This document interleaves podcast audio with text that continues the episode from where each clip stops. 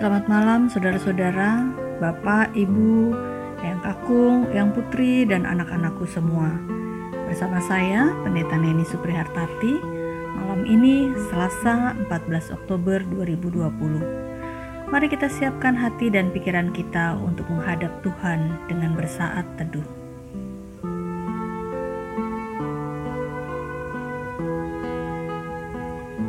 Pembacaan Alkitab malam hari ini dari Amos pasal 9 ayat 11 hingga ayat 15. Amos pasal 9 ayat 11 hingga ayat 15. Pada hari itu aku akan mendirikan kembali pondok daun yang telah roboh.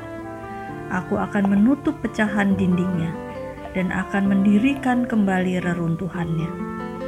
Aku akan membangunnya kembali seperti di zaman dahulu kala supaya mereka menguasai sisa-sisa Edom dan segala bangsa yang kusebut milikku. Demikianlah firman Tuhan yang melakukan hal ini.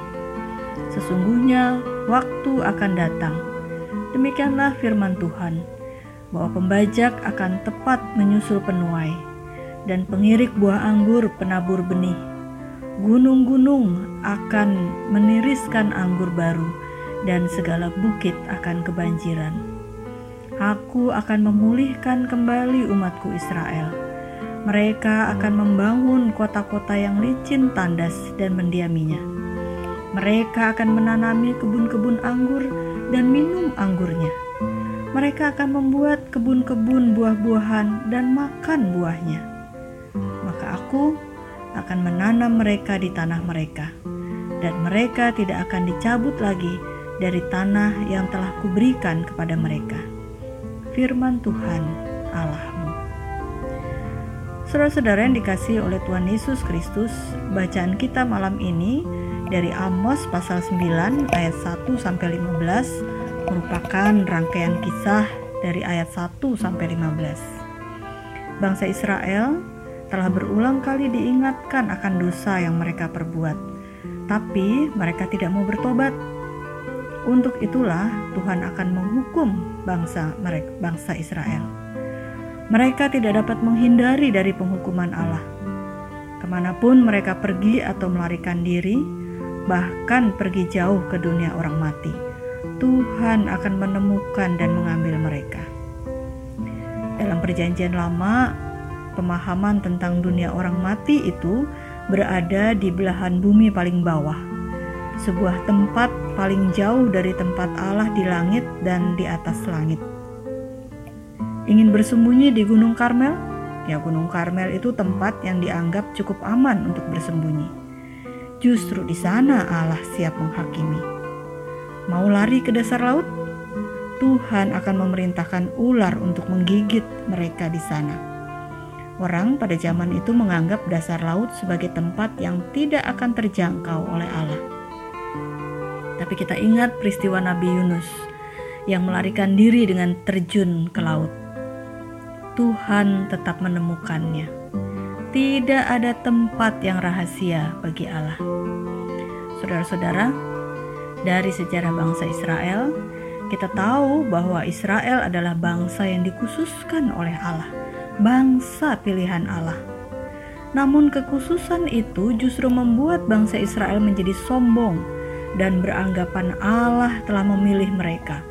Karena itu, mustahil Allah akan menghukum mereka.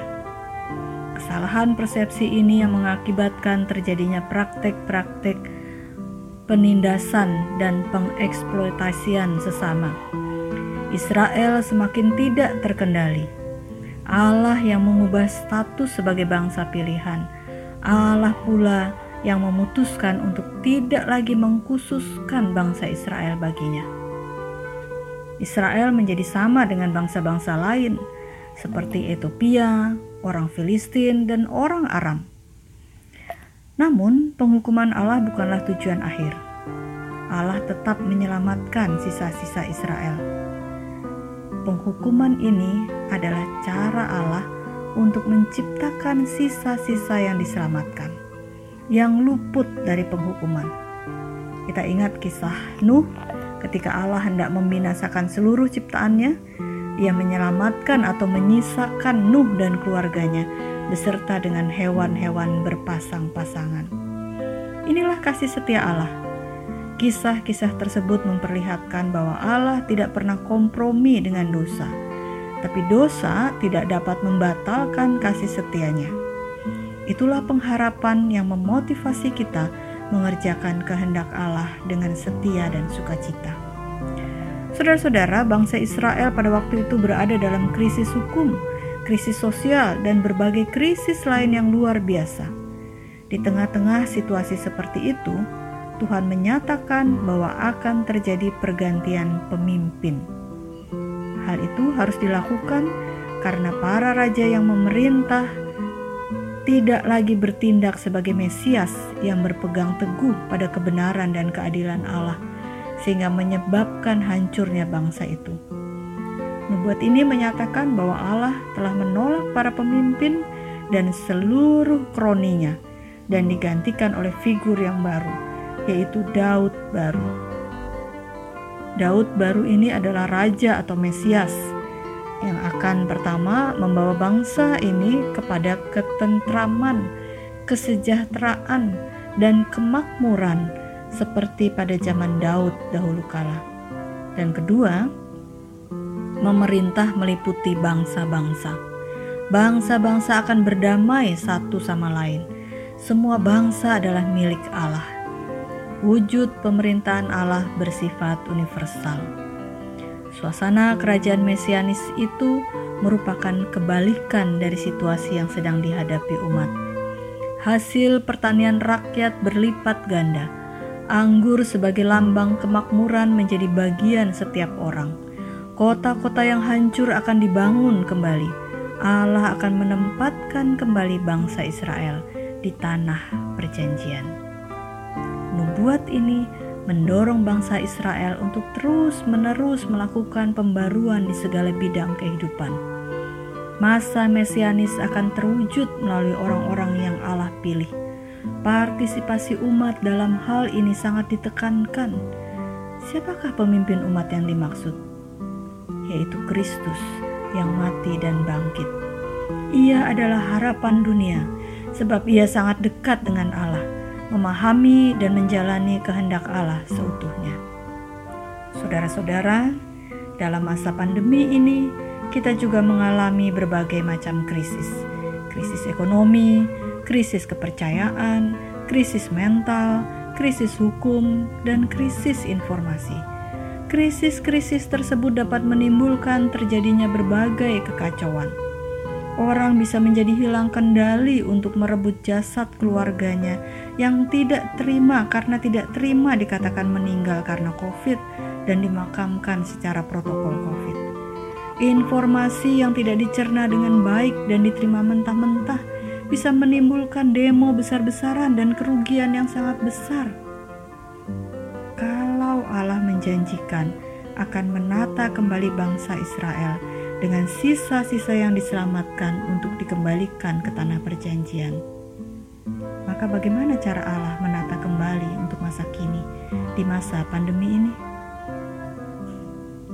Saudara-saudara, Allah menjanjikan pemimpin baru bangsa bagi bangsa Israel yang akan menentramkan dan memberikan damai sejahtera, yaitu Yesus Kristus sebagai Mesias.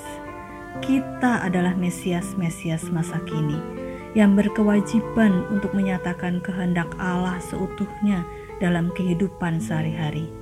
Kita adalah utusan Kristus yang harus membawa damai sejahtera bagi semua orang, sebab Yesus telah melakukan itu bagi kita.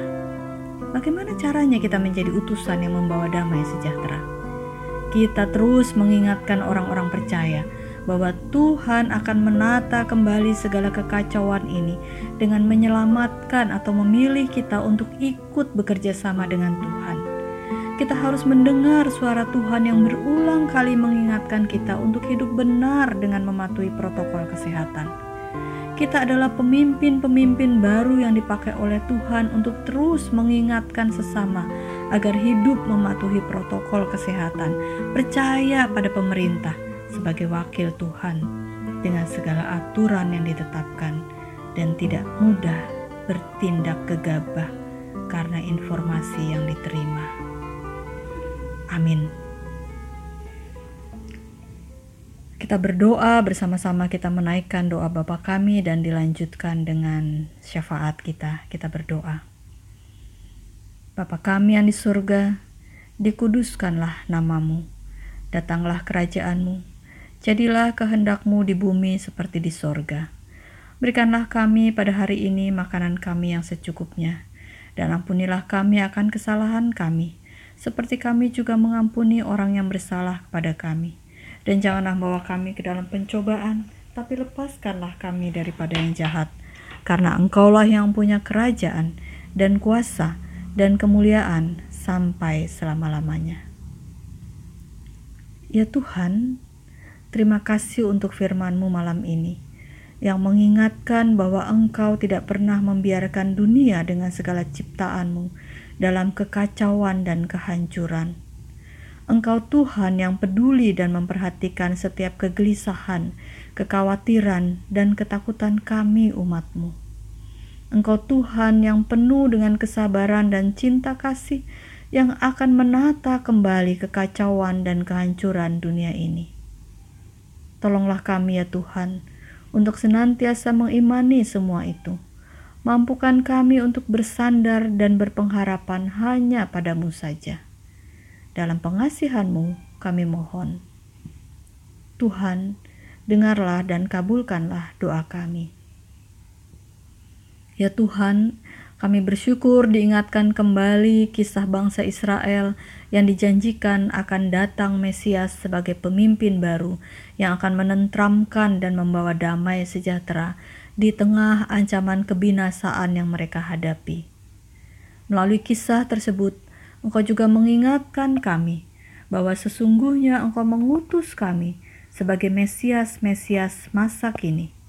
Di tengah ancaman kebinasaan karena virus corona dan di tengah munculnya berbagai informasi, Engkau mengutus kami sebagai Mesias masa kini.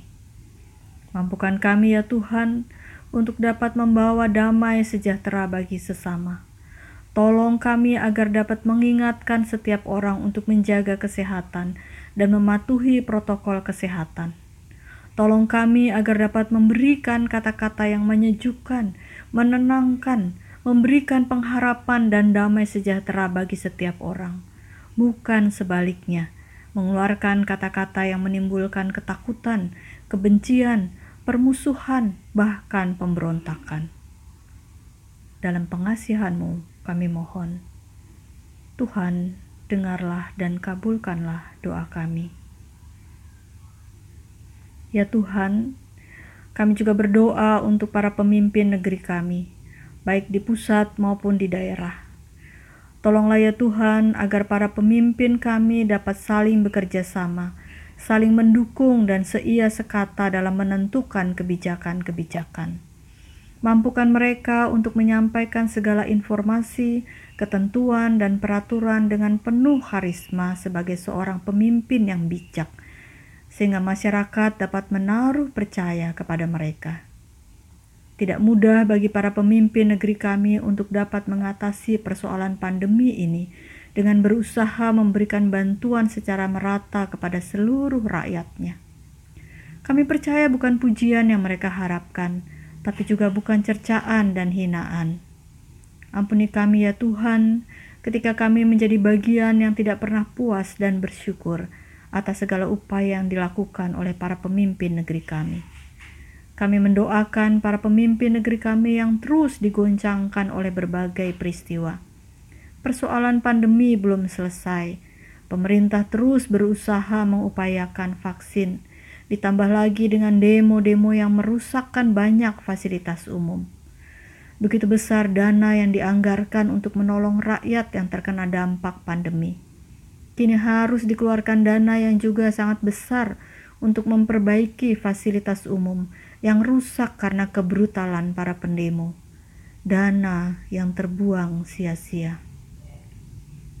Untuk itu ya Tuhan, kami juga mendoakan masyarakat Indonesia agar diberikan kesadaran untuk dapat bersikap dan bertindak dengan benar. Dalam pengasihanmu kami mohon. Tuhan, dengarlah dan kabulkanlah doa kami. Ya Tuhan, kami berdoa untuk gereja-gereja. Masa pandemi terlebih lagi dengan adanya PSBB membuat banyak gereja harus ditutup. Tapi bukan berarti gereja juga harus menutup segala kegiatan pelayanan bagi umat. Kami tahu ya Tuhan bahwa justru di masa pandemi, gereja bekerja keras untuk memelihara iman umat. Gereja dituntut dan ditantang untuk dapat lebih kreatif dalam melakukan berbagai kegiatan pelayanan. Pelayanan bagi warga yang membutuhkan perhatian khusus karena sakit, baik sakit karena terpapar virus corona maupun sakit yang lain. Warga yang harus menjalani isolasi mandiri maupun di wisma atlet atau di rumah-rumah sakit. Warga yang berduka karena kematian anggota keluarganya dan tidak banyak orang yang dapat datang untuk melayat. Juga pelayanan gereja yang sangat terbatasi. Pelayanan untuk pemberkatan perkawinan, baptis anak dan dewasa, sidi, penerimaan pertobatan, dan sakramen perjamuan yang harus tetap dapat dilaksanakan. Untuk itu ya Tuhan, kami mendoakan para anggota majelis gereja dan semua orang yang terlibat dalam menyiapkan dan melaksanakan semua pelayanan tersebut. Kami mendoakan karyawan di kantor gereja yang harus tetap mengurusi berbagai keperluan administrasi dan keuangan gereja. Berikanlah kesehatan kepada mereka. Secara khusus, kami berdoa untuk saudara-saudara kami yang bekerja keras untuk menyiapkan dan melaksanakan ibadah yang tidak mudah di masa pandemi ini. Berikanlah kesehatan dan kesabaran kepada mereka. Tolonglah kami agar tidak hanya mencari-cari kekurangan ataupun kesalahan, tapi mampukan kami untuk dapat memberikan dukungan yang berarti. Dalam pengasihanmu kami mohon. Tuhan, dengarlah dan kabulkanlah doa kami. Amin. Saudara-saudara, tetaplah setia menjadi pendoa. Selamat malam, selamat beristirahat. Tuhan menjaga kita semua.